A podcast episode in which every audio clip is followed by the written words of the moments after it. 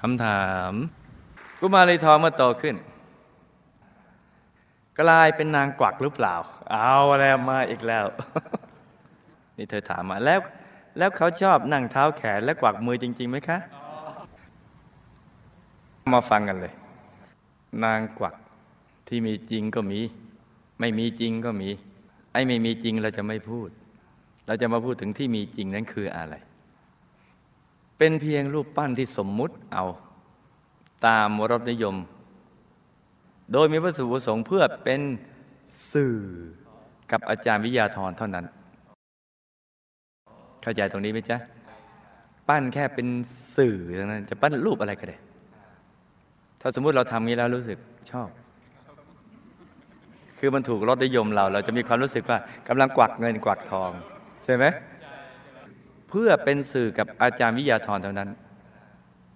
ที่อาจารย์วิทยาธรจะเอามนผูกกับภูมิเทวาที่มีวิบากกรรมเกี่ยวกับสิงสิงทรงทรงสายเวทจ้ะที่อาจารย์วิทยาธรจะเอามนเนี่ยผูกกับผู้ที่มีกรรมอันนี้ที่เป็นภูมิเทวา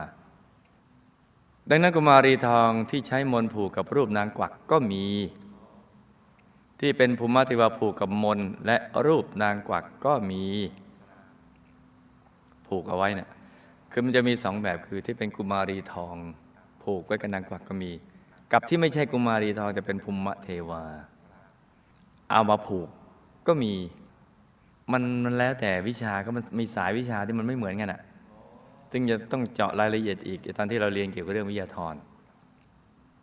ที่ทำเป็นรูปเท้าแขนหรือกวักนั้น ก็เพื่อสมมุติตามรสนิยม